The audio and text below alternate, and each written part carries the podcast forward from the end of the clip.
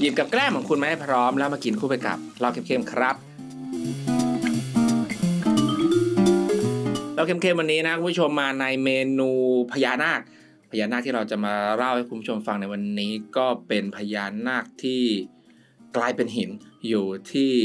จังหวัดบึงกาฬที่อุทยานแห่งชาติภูลังกานะครับคุณผู้ชมน่าจะรู้จักกันดีน่าจะเห็นข่าวกันแล้วว่าที่ถ้ำนาคานะครับมันมีดารามี พ่อหมอแม่หมอไปสักการะบูชากันไปนะครับ หินที่ถ้ำนาคานั้นลักษณะหน้าตานะครับก็ มีผิวเหมือนกับเกล็ดของงูยักษ์นะครับบางก้อนมีหน้าตา คล้ายกับหัวงูขนาดใหญ่นะครับ นอนอยู่ และแน่นอนเรื่องของงูใหญ่กับเรื่องของพี่น้องชาวลุ่มน้ำโขงนะครับไม่ว่าจะเป็นเพื่อนบ้านของเราอย่างสปปลาว หรือ พี่น้องชาวอีสานของเราก็ถ้าหากมีงูใหญ่ก็ต้องเชื่อมโยงกันไปแน่นอนกับเรื่องราวของพญานาคนะฮะพญานาคที่ถ้ำนาคาในชาวบ้านเขามีความเชื่อว่าเป็นเรื่องราวของพ่อปู่อือลือ ซึ่งบอกว่าเป็นเทวดานะครับลงมาอยู่ในคราบของพญานาคอยู่ที่บึงโขงหลงที่บึงการนะอาศัยอยู่ในเมืองบาดาลนะครับแล้วทีนี้ชาวบ้านกับพญานาคก็อาศัยอยู่ร่วมกันไปร่วมกันมาสักพัก ก็เกิดเหตุการณ์หนึ่งก็คือ เรื่องราวของความรักต้องห้ามนะเมื่อพญานาคกับมนุษย์ได้รักการสมสู่กัน ก็เป็นสิ่งที่ต้องห้าม ก็เลยถูกสาบนะครับ ให้กลายไปเป็นหินเพื่อปกป้องชาวบึงการอยู่อย่างนั้นก็เลยเป็นที่มาของถ้ำนาคา แล้วก็ในบริเวณรอบๆ ในจังหวัดบึงการเนี่ยเขาก็มีหินที่มีลักษณะเป็นเกล็ดงูอยู่ทั่วทั้งจังหวัดนะครับแล้วชาวบ้านก็เลยมีความเชื่อว่าเนี่ยคือ พญานาคคือพ่อปู่อือลือนะครับที่คอยเฝ้าเมืองบึงการอยู่นะฮะก็มีการสักการะบูชากันเป็นที่โด่งดังในก่อนหน้านี้ แต่อย่างไรก็ดีนะคุณผู้ชมไม่ว่าจะเป็นความเชื่อคุณผู้ชมมาเชื่อเป็นพญานาคจริง ๆ หรือว่าคุณผู้ชมจะมองว่าเอ้ยได้สาระหรือ พระเจ้าอะก็แล้วแต่ผู้ชมนะ แต่ถ้าเกิดมันยังไม่ได้สร้างความเดือดร้อนให้ใครเรื่องความเชื่อนี้ก็อาจจะไม่ก้าวไก่กันมากนะฮะ แต่ว่าในทางวิทยาศาสตร์ทางธรณีวิทยานะเขาไม่ได้เรียกมันว่าหินเกล็ดงูหรือว่าหินพญานาคอะไรนะ แต่เขาเรียกมันว่าหมอนหินซ้อนนะครับหมอนหินซ้อนครับลักษณะก็คือไอ้ที่เรามองเห็นเป็นเกล็ดๆอะจริงๆนะมันมันคือคล้ายๆกับเอาหมอนมาซ้อนกันซ้อนกันเขาเลยเรียกว่าหมอนหินซ้อน หรือคิดไม่ออกก็คล้ายๆ กับเวลาน้ำท่วมเอากระสอบทรายเล็กๆๆๆๆมาเรียงกันก็เป็นก้อนๆก้อนๆมองไปแล้วก็คล้ายๆกับเกล็ดงู แล้วมันเป็นอย่างนั้นได้ยังไง อืมจะเริ่มยังไงกันดีงั้นเริ่มจากเรื่องแรกก่อนนะกันไหนๆก็ไหนมันนี้มาถึงเรื่องหินแล้วก็เอากันไปยาวๆนะคุณผู้ชม เริ่มจากหินนะหินหลักๆ ก็มี3ประเภท ใหญ่ๆนะ มีหินตะกอนก็เกิดจากการทับถมของตะกอนหินอัคนีก็เกิดจากพวกลาวาแมกมานะครับ แล้วก็หินแปรก็เกิดจากการแปรสภาพคือมันเกิดมาเป็นหินชนิดหนึ่งก่อน แล้วก็โดนแรงอัดโดนความร้อนกระทำอีกทีหนึ่งก็เกิดกลายเป็นหินแปรอะคร่าวๆเท่านี้ก่อน แล้วหินที่ถ้ำนาคาเนี่ยที่เป็นหินของพญานาคเนี่ยเป็นหินแบบไหนกันล่ะบอกว่าที่นั่นเป็นหินตะกอนนะ หินตะกอนก็คือการรวมกันระหว่างพวกเศษซากต่างๆ ไม่ว่าเศษซากสิ่งมีชีวิต หรือว่าเศษซากของ ดินเศษซากของทรายหรือว่าแบบฝุ่นโคลนแล้วก็ตามที่มาทับถมทับถมก็เกิดการแพ็คตัวรวมกันนะครับ กลายเป็นก้อนนะครับผ่านวันเวลาก็กลายเป็นหิน อย่างเช่นหินทรายที่เรารู้จักกันดีหินดินดานอะไรพวกนี้ก็เป็นหินตะกอนเช่นเดียวกันนะครับ ทีนี้แล้วทำไมล่ะหินเป็นก้อนๆนะมันถึงได้กลายเป็นเป็นลายเป็นริ้วเป็นเหมือนกับเกล็ดงูได้อย่างนั้นอะก็ต้องบอกว่าการผุพังนะครับ การย่อยสลายของหินเนี่ยหลายหินอย่างนั้นนะก็ยังมีการย่อยสลายการผุพังนะคุณผู้ชม มี2ประเภทใหญ่ๆก่อนสองประเภทใหญ่ๆก็คือ การผุพังทางเคมีก็คือโดนสารเคมีทำให้มันเปลี่ยนสภาพทางเคมีไปนะครับ อีกอย่างนึงก็คือการผุพังทางกายภาพ การผุพังทางกายภาพก็มีย่อยๆไปอีก 5 รูปแบบว่าจะเป็นการคลายแรงดัน pressure release นะครับ การเปลี่ยนแปลงอุณหภูมิ thermal expansion การเปลี่ยนแปลงความชื้น wetting and drying การปรากฏการลิ่มน้ำแข็งและลิ่มเกลือนะฮะ frost and salt wedging แล้วก็ สุดท้ายเป็นกิจกรรมของสิ่งมีชีวิตที่ทำให้เกิดการเปลี่ยนแปลงรูปร่างของหินนะครับ แล้วเจ้าหินพญานาคตัวนี้มันเกิดด้วยกรรมวิธีเหตุผลกลใดนะครับนักวิชาการครับก็บอกว่าปรากฏการณ์ตัวนี้เราเรียกว่า sun crack อ้าวเมื่อกี้พูดมา 5 ข้อ อันไหนว่า sun crack ไม่มีอยู่ใน 5 ข้อบอกว่า sun crack นะครับก็เป็นหนึ่งในข้อย่อยของ thermal expansion ก็คือการ ขยายตัวหรือการเปลี่ยนแปลงทางอุณหภูมินะครับซันแครกก็ตามชื่อเลยแครกแปลว่าแตกซันแปลว่าพระอาทิตย์ก็คือพระอาทิตย์แตกไม่ใช่เป็นการแตกโดยพระอาทิตย์ก็คือในหินเนี่ยหินคุณผู้ชมมันก็ประกอบด้วยอย่างที่เรารู้กันดีอยู่แล้วว่า อะไรเวลามันโดนความร้อนใช่ปะมันก็จะเกิดการขยายตัวพอเกิดพออุณหภูมิลดลง หรือโดนความเย็นมันก็จะหดตัว ทีเนี้ยในหินตะกอนนะครับ มันก็มี การเวลามันจะประกอบกันได้นะพวกหินตะกอนมันจะต้องมีตัวส่วนที่แบบเชื่อมประสานนะครับ จนกลายมาเป็นเนื้อเดียวกันได้แบบเนี้ยเวลามันโดนความร้อน มันก็ขยายตัว เวลามันตกกลางคืน เย็นลงมันก็หดตัวขยายตัวหดตัวขยายตัวหดตัว นึกไม่ออกนึกถึงบ้าน บ้านคุณผู้ชมเวลาสร้างใหม่ๆอะเนาะเวลาปูนมันขยายตัวมันหดตัวเห็นแบบรอยวิ่งแตกตามกำแพงบ้านเนี่ยพวกนี้ก็คือ ปรากฏการณ์เดียวกันก็เป็นพวก thermal expansion และหินนะครับ ก็เช่นเดียวกันกับผนังบ้านของเราพอมันขยายตัว มันหดตัวมันก็เกิดความเครียดเนาะเกิดความเค้นมันก็ก็แตก แตกที่บริเวณผิวหน้าของมันแตกเป็นเหลี่ยมๆเลยละแตกคล้าย ๆ กับเวลาเราเห็นท้องร่องท้องนาที่มันแห้งๆเนาะมันก็แตกแตกแตกแตกแตกประมาณนั้น แล้วมันกลมได้ไงทีนี้มันกลมเหมือนเกล็ดงูเลย ก็เป็นเพราะว่าเวลาครับผู้ชมผ่านไป ผ่านร้อนผ่านหนาวผ่านวันเวลาลมเนาะก็พาฝุ่นพาอะไรมา ฝนก็พาฝุ่นพาอะไรมาด้วย ก็กัดเกิดการกัดกัดการขัดขัดเกลาขัดเกลาจากเหลี่ยมนะครับ ก็กลายเป็นมนมนขึ้นนะครับ ก็เป็นเช่นนั้นก็กลายมาเป็นหมอนหินซ้อนแบบที่เราเห็นในปัจจุบันนี้เอง นอกจากนะฮะปรากฏการณ์ซันแครกนะฮะที่ทำให้เกิดความงดงามนะครับของก้อนหินแล้วเนี่ย ที่อื่นนะฮะในประเทศไทยของเราก็ยังมีนะความงดงามทางธรณีวิทยาไม่ว่าจะเป็นในเรื่องของเสาหินอัคนีหรือว่าคอลัมนาบะซออยู่ที่อุทยานเสาหินอัคนีจังหวัดเพชรบูรณ์แล้ว่าจะเป็นความงดงามของแพะเมืองผีนะครับที่จังหวัดแพร่นะครับ แล้วก็ละลุที่จังหวัดสระแก้ว หรือปรากฏการณ์ทางธรณีที่เรียกว่าพอตโฮที่ 3,000 โบก จังหวัดอุบลราชธานี หรือการกัดก่อนของเขาหินปูนนะที่จังหวัดสตูลในชื่อของ ปราสาทหินพันยอด แล้วไม่ว่าจะเป็นความงดงามนะครับของหุบป่าตาดนะครับ ที่แบบผมเรียกว่าเป็นป่าดึกดำบรรพ์นะที่มีกิ้งกือมังกรสีชมพูนะตรงนั้นบริเวณนั้นก็คือเป็นปรากฏการณ์ที่เรียกว่า sinkhole หรือหลุมยุบนะฮะมันยุบลงไป อืมแล้วก็หรือเราจะไปดูใครที่ชอบเรื่องสัตว์อาจจะไปดูเรื่องรอยเท้าไดโนเสาร์นะคือเป็นฟอสซิลเป็นรอยเท้าของไดโนเสาร์อยู่ที่ภูแฝกจังหวัดกาฬสินธุ์ก็มีนะครับและคุณผู้ชมนะที่ดูใน YouTube นะครับคุณผู้ชมที่ฟังอยู่ในพอดแคสต์ก็ตอนนี้ผมได้มี หินนะครับอยู่ตรงหน้าผมเนี่ยห้าก้อนนะครับ วางอยู่ และทำไมมันต้องเอาหินมาวางตรงนี้มาเป็นสิ่งเครื่องประดับเฉยๆหรือเปล่าต้องบอกว่าไม่ ผมมีเรื่องราวของหิน จะมาเล่าให้ฟังในไหนวันนี้เรามาพูดถึงเรื่องของถ้ำนาคาพูดถึงเรื่องของหิน พูดถึงเรื่องของธรณีวิทยาแล้ว ก็จะนำเรื่องของหินมาเล่าให้ฟังกันต่อแบบสนุกๆกันอีกสักเล็กน้อย แล้วก็ก่อนหน้าที่จะไปถึงเรื่องนั้นคุณผู้ชมผมผมรบกวนฝากกดไลค์ตรงนี้นะฝากกดไลค์กด subscribe ติดตามช่องของเราไว้ให้ดีๆ เพราะว่า บอกไว้เลยว่าปีนี้จะมีรายการใหม่ๆ คลอดออกมาอีกอย่างน้อยๆสองรายการติดตามไว้นะครับ จะได้ไม่พลาด และเล่าเข้มแถมท้ายครับ คุณผู้ชมที่เห็นผมเอาหินมาวางอยู่ตรงนี้นะครับ เป็นเรื่องราวของการมอบรางวัลที่ผ่านมาเรื่องราวของ Ig Nobel ที่เขาบอกว่านักธรณีวิทยาชอบเลียหินมันจริงหรือเปล่า วันนี้นะครับ ผมก็เลยเอาหินนะครับมานะครับ แต่ไม่ใช่จะมาเลียให้คุณผู้ชมดู เพราะว่า ผมได้มีโอกาสนะคุณผู้ชมไปคุยกับนักธรณีวิทยาว่าเฮ้ยจริงป่าว่าที่เขาบอกว่าพวกเองชอบเลียหิน นักธรณีวิทยาก็เลยบอกว่ายิ่งกว่าจริงซะอีก เพราะนอกจากการเลียแล้วบางคนเคี้ยวหินก็มีบางคนดมหินใช้ประสาทสัมผัสทั้ง 5 ไม่ว่าจะรูปรสกลิ่นเสียงมาหมดนะครับในการที่เขาออกฟิลในการสำรวจหิน เริ่มจากการมองเห็นก่อนนะการเริ่มจากการใช้ตาก่อนนะนักธรณีวิทยาก็มองเห็นสีมองเห็นผลึกนะครับ ต่างๆ ว่ามันมีการเรียงตัวอย่างไรแล้วเนี่ย นอกจากนั้นเขายังมองเลยว่า เอ้ย หินที่เป็นหน้าผาใหญ่ๆอะมันมีการเรียงตัว มันมีการเรียงชั้นของหินแบบไหน มีการเขาเรียกว่าเป็นแนว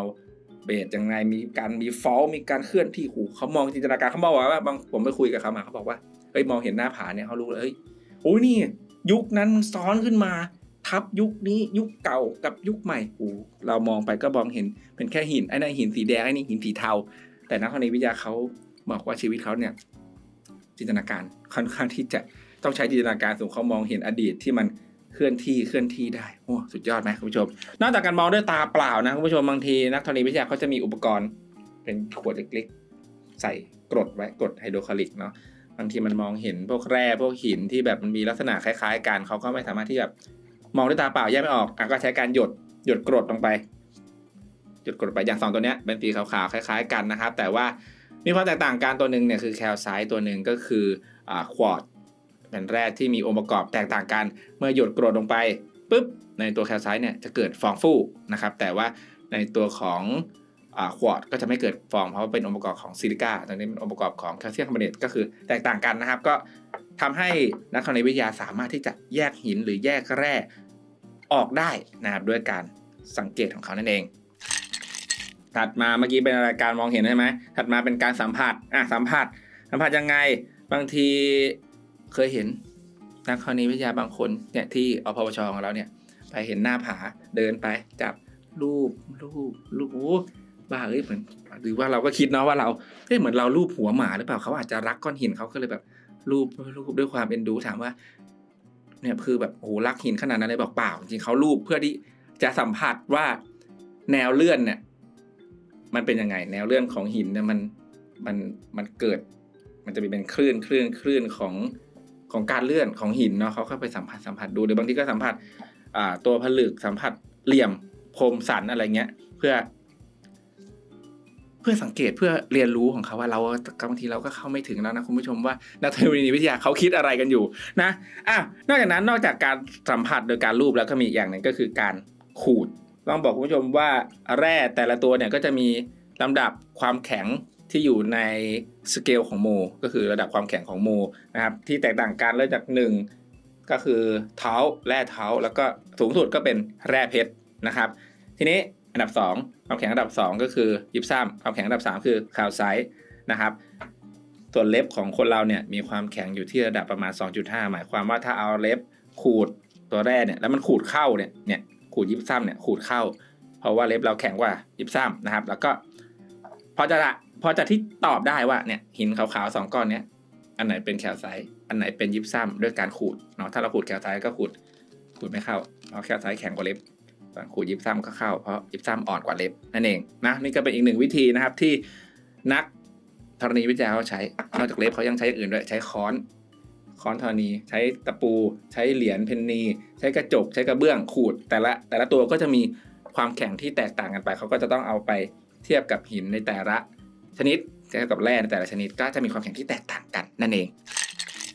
ถัดมานะครับเมื่อกี้จากเรื่องราวของการมองเห็นจากเรื่องราวของการสัมผัสต่อไปเป็นเรื่องของกลิ่นแล้วกันไม่ว่าจะสงสัยว่าเฮ้ยหินมีกลิ่นด้วยเหรอทำไมหินมีกลิ่นหินมันก็ไม่น่าจะมีกลิ่นปะแร่ไม่น่าจะมีกลิ่นมันนอกจากเราไปแบบ หมามันเขาลงไปอึไปฉี่หรือเปล่าถึงจะมีกลิ่นแล้วบอกว่าหินบางชนิดมีกลิ่นคุณผู้ชมอย่างเช่น หินน้ำมันหรือออยเชลนะครับ ก็เป็นหินน้ำมันก็เป็นหินตะกอนชนิดหนึ่งที่อยู่ในรูปรูปของหินดินดาก็เกิดจากการสะสมของพวกซากพืชซากสัตว์กลายเป็นคิโรเจนนะครับ แล้วก็ไปสะสมเป็นแผ่น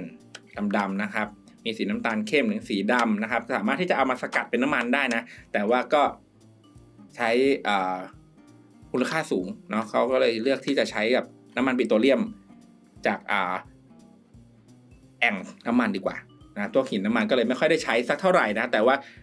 กลิ่นมันก็คือกลิ่นน้ำมันเลยผมเคยได้สัมผัสตัวจริงอยู่ก็จะเป็นหินเป็นแผ่นๆนะคุณผู้ชมแล้วก็ดมก็คือมีกลิ่นของน้ำมันคล้ายๆน้ำมันเครื่องอะ่ะเหมือนเอาหินตัวนี้ไปคลุกน้ำมันเครื่องอะไรทำนองนั้นเลยก็คือเป็นกลิ่นน้ำมันที่ออกมาจากตัวหินนั่นเอง ถัดมานะมันเรื่องของเสียงเฮ้ยคุณผู้ชมอาจจะสงสัยว่าหินมันพูดได้แล้วมันมีเสียงเหรอจน บางทีอาจจะเคยเห็นนักธรณีวิทยาเขาไปยืนบ่นพึมพำพึมพำอยู่กับหินนะครับ หินมันตอบเข้ามาเหรอก็ไม่ใช่นะคุณผู้ชม แต่ว่าหินนะ หรือแร่นะ อย่างเช่นอ่าหินชนวนนะกับหินดินดานมีความคล้ายๆ กันหินหินชนวนคือเป็นหินแปรเรียกภาษาอังกฤษเรียกว่าสเลดนะแล้วก็อีกอันหนึ่งก็คือหินดินดาน หินดินดานนี่เป็นหินตะกอนนะครับ ก็สองอันเนี้ยหน้าตาคล้ายๆ กันเลยเป็นหินเป็นแผ่นๆเหมือนกันแต่ว่าถ้าเราเคาะ ฟังเสียงดูจะพบว่าตัวหินชนวนเนี่ยที่เป็นหินแปรเนี่ย มันจะมีความกังวานมากกว่า มีเสียงใสมากกว่า กว่าหินดินดานที่จะค่อนข้างเสียงแบบแป๊กๆเพราะว่ามันเป็นหินหินตะกอนเนาะมันก็อัดอัดอัดกันมาคอมแพคกันมา แต่ในขณะที่หินชนวนเนี่ยมันเกิดการแปรแล้วแปรสภาพก็เหมือนหลักการเดียวกับอันเนี้ยเครื่องปั้นดินเผาอะเครื่องปั้นดินเผาก่อนอบกับหลังอบเนาะ พออบแล้วเสียงมันก็ใสกิ้งกิ้งมากกว่า หรือเครื่องพ่อดินเผาถ้ามันร้าว มันก็จะมีเสียงแปลกๆ ก็เป็นหลักการเดียวกันนะครับของหินดินดานกับหินชนวน ซึ่งมีเสียงที่แตกต่างกันนั่นเอง สุดท้ายนะก็เข้าเรื่องของเรานะผู้ชมเรื่องจากของอิกโนเบลที่เขาบอกว่านักธรณีวิทยานั้นชอบเลียหินนั้นจริงหรือเปล่าเนาะก็เป็นยังไงทำไมเขาถึงต้องเลียมันอร่อยหรือไงหรือว่าแบบว่าเขารักมากอยากจะกลืนกลินเธอทั้งตัวไม่อยากเลื้อไว้ให้ใครได้กินอย่างนี้หรือเปล่า ก็ต้องบอกว่าจริงๆแล้วมันก็อร่อยเขาบอกว่านะว่ามันอร่อย เพราะว่าหินบางชนิดนะคุณผู้ชมแร่บางชนิดมันมีมันมีรสชาติจริงๆ อย่างพวกของเกลือหินเนาะที่มีในตัวแร่มันที่มีองค์ประกอบของพวกโซเดียมอยู่อย่างเกลือสินเทาอะคุณผู้ชมเนาะก็มีรสชาติเค็มบางทีเลียเขาก็สามารถที่จะรู้ได้ว่าอืมมันน่ามันจะน่าจะเป็นแร่ตัวนี้นะครับ เพราะว่ามันมีแร่บางชนิดมันละลายน้ำได้คุณผู้ชมก็มีรสชาติออกมาเข้าปากของนักธรณีวิทยา นอกจากนั้นนอกจากการเลียเพื่อเอารสชาติแล้ววันนี้ก็เอาเลียเพื่อความรู้สึกความรู้สึกไงความรู้สึกดีเหรอไม่ใช่เขาเลียเพราะว่าอ่าอย่างเช่นหินแมกนีสที่ชื่อว่ามาสโตนนะครับ ก็เขาก็เลียถ้าเลียถ้า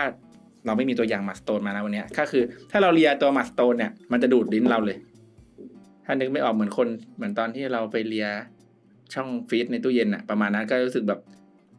ดูดดูดลิ้น เพราะว่าตัวมาสโตนเนี่ยมันมี รูพรุนเล็กๆๆๆมันก็ดึงดึงน้ำในลิ้นของเราออกไป งั้นถามว่าทำไมแล้วทำไมไม่ใช้นิ้ว แตะมันไม่ดูดนิ้วเหรอ เอานิ้วไปจุ่มน้ำได้ไปแตะได้ไหมดูดได้ไหมบอกว่ามีงานวิจัยนะคุณผู้ชมออกมาว่าลิ้นของคนเราเนี่ยสามารถที่จะเรียกว่า sensitive sensitive ต่อ texture ต่างๆ ได้มากกว่าปลายนิ้วเสียอีก ก็คือการใช้ลิ้นบางทีก็เป็นการตอบโจทย์ได้ว่าเฮ้ย สัมผัสว่ามันมีความละเอียดขนาดไหนได้ดีกว่าการใช้นิ้วของเรานั่นเองอะบางคนไปกันใหญ่ถึงว่านอกจากเลียเคี้ยวฝุ่นเคี้ยวเนี่ยเพื่อที่จะสัมผัสอะว่าแบบองค์ประกอบในหินตัวนี้มันเป็นมันมีความละเอียดแค่ไหน อย่างเช่นที่ผมบอกไปว่า หินตะกอนมันเกิดจากฝุ่นเกิดจากโคลนอะไรเงี้ยมาอัดตัวกันใช่ไหมมันก็เขาก็อมอมเพื่อแบบ เออจะได้รู้ว่ามันมีอ่าเท็กเจอร์เป็นยังไงอะบางคนอีก บางคนไม่ได้อะไรขี้เกียจอันนี้ อันนี้บางคนขี้เกียจอ้าวไปกระเทาะหินใช่ไหมบางทีหินมันเป็นก้อนใหญ่ใช่ไหมเขาด้านนอกอะเรามองเรามองเห็นเป็นอย่างนี้ แต่ว่าด้านในจริงมันเป็นอีกแบบหนึ่งนะตัวหินนะเขาอยากเห็นเขาเรียกว่าหน้าสดของหินเนาะเขาก็ไปใช้ค้อนเนี่ยกระเทาะค้อนธรณีวิทยาเนี่ยเคาะป๊อกออกมาเสร็จเวลาเคาะอะมันก็มีฝุ่นใช่ป่ะก็จับเลียแพท ก็คือล้างฝุ่นนั่นแหละแพทแล้วก็เอาแว่นส่องว่าอ๋อหน้าหินมันเป็นอย่างนี้นี่เองนั่นก็คือความขี้เกียจนักธรณีวิทยาบางคนก็ก็ขี้เกียจก็เลียหินไปอย่างนั้นแล้วก็ไม่ใช่แค่นักธรณีวิทยาเท่านั้นนะคุณผู้ชมที่มีการเลียหินกินหินก็ต้องบอกว่าอ่าบางคนนะย้อนกลับไปในยุคพวกยุคสงครามเนาะบางทีสงคราม ก็ทำให้ข้าวยากหมากแพงเนื้อสัตว์ผักอะไรพวกนี้มันก็หายากนะครับบางทีเขาก็ต้องเอาหินเนี่ย มาผัดกับซอสผัดกับน้ำพริกนะครับ แล้วก็มาเลียอมดูดอม ดูดอม เอารสชาติ แล้วก็หลอกว่าร่างกายได้กินอาหารนะแล้วก็กินกับข้าวอะไรเงี้ยเพื่อเพื่อประทังชีวิตนะคุณผู้ชมในภาวะสงครามเนาะอย่างในหนังเรื่องสุสานหิ่งห้อยเนาะตัวเอกก็น่าสงสารเอาลูกเอาก้อนกรวดเล็กๆเนี่ยไปใส่ในกระป๋องลูกอม แล้วก็อมเหมือนว่าตัวเองยังมีลูกอมกินอยู่อะไรอย่างเงี้ยหรือนอกจากนั้นแล้วการกินหินนะครับ ก็ ไม่ใช่เฉพาะมนุษย์ดังนั้นที่กินในช่วงภาวะสงครามเนาะก็สิ่งมีชีวิตหลาย ๆ ชนิดนะไม่ว่าจะเป็นพวกนกจระเข้อะไรพวกนี้ก็มีพบว่ามันมีการกินหินเข้าไปเหมือนกัน แต่ว่ามันจะกินเข้าไปทำไม อันนั้นก็ขออุบไว้เดี๋ยวไว้เล่าตอนถัดไปก็แล้วกันนะครับ แล้วก็คุณผู้ชมนะที่ฟังมาถึงตอนนี้ก็น่าจะเป็นผู้ที่ชื่นชอบหินเหมือนกันนะครับ หรือว่าชอบเลียหิน หรือว่าชอบอมหินนะครับ ก็ฝากกดไลค์นะครับ กด Subscribe ให้กับรายการของเราอีก สักครั้งถ้ากดไปแล้วไม่ต้องกดนะ ไม่ต้องกดซ้ำกดทีเดียวพอนะครับ แล้วก็วันนี้นะฮะนี่คุณผู้ชมอาจจะเห็นว่าวันนี้อะไรมันมาตั้งอยู่ตรงนี้บังไม่เหลือเกินนะครับ ก็ต้องบอกว่าเป็นหนังสือครับเล่มใหม่นะครับ จากองค์การพิพิธภัณฑ์วิทยาศาสตร์แห่งชาติของเรานั่นเองเป็นหนังสือรวมเรื่องสั้นจากโครงการประกวดนะครับ เรื่องสั้นแนววิทยาศาสตร์สำหรับนะครับใครนะที่ชื่นชอบนะครับกับแบบพวกหนังไซไฟเรื่องไซไฟนะ อันนี้ก็เป็น ผลงานนะครับที่ถูกคัดเลือกมาแล้วระดับหัวกะทิทั้งนั้นเป็นระดับแชมป์นะครับ เอามารวมเล่มนะครับในเรื่องอ่าฝันช่วงนิรันดร์นะครับของแมวสุภลักษณ์นะครับอันนี้เป็นชื่อเล่มนะ ซึ่งในในในเล่มนี้ก็จะมีอีกเป็นเรื่องสั้นๆสั้นๆสั้นๆอีกหลาย ๆ เรื่องนะครับคุณผู้ชมคุณผู้ชมท่านใดนะที่สนใจอยากจะซื้อหาเอาไว้อ่านถ้าเป็นใครที่ชอบนะครับ ก็สามารถหาได้ที่ ในพวก s h อ p e e Lazada ของนามีบุ๊กนะครับก็มีนะครับหนังสือเรื่องนี้หรือว่าใน Book Store ของ SM Thailand ของเราก็มี หรือว่าในเว็บไซต์ของนามีบุ๊กคุณผู้ชมก็สามารถสั่งได้ไปสั่งกันได้นะครับ หรือใครที่มาเที่ยวที่องค์การพิพิธภัณฑ์วิทยาศาสตร์แห่งชาติของเราที่ร้านค้าก็มีขายที่ร้านค้าเซอร์วิเนียร้านค้าขายของที่ระลึกก็มีขายเช่นเดียวกันนะครับ และคุณผู้ชมท่านใดนะครับที่สนใจนะครับ อยากจะมาร่วมรายการกับเราแบบนี้นะ แบบหนังสือเล่มนี้ก็ติดต่อเข้ามาได้นะครับที่ ช่องคำอธิบายข้างใต้คลิปของเรานี่เองนะครับสำหรับวันนี้เราหมดซะแล้วไว้พบกันใหม่โอกาสหน้า สวัสดีครับ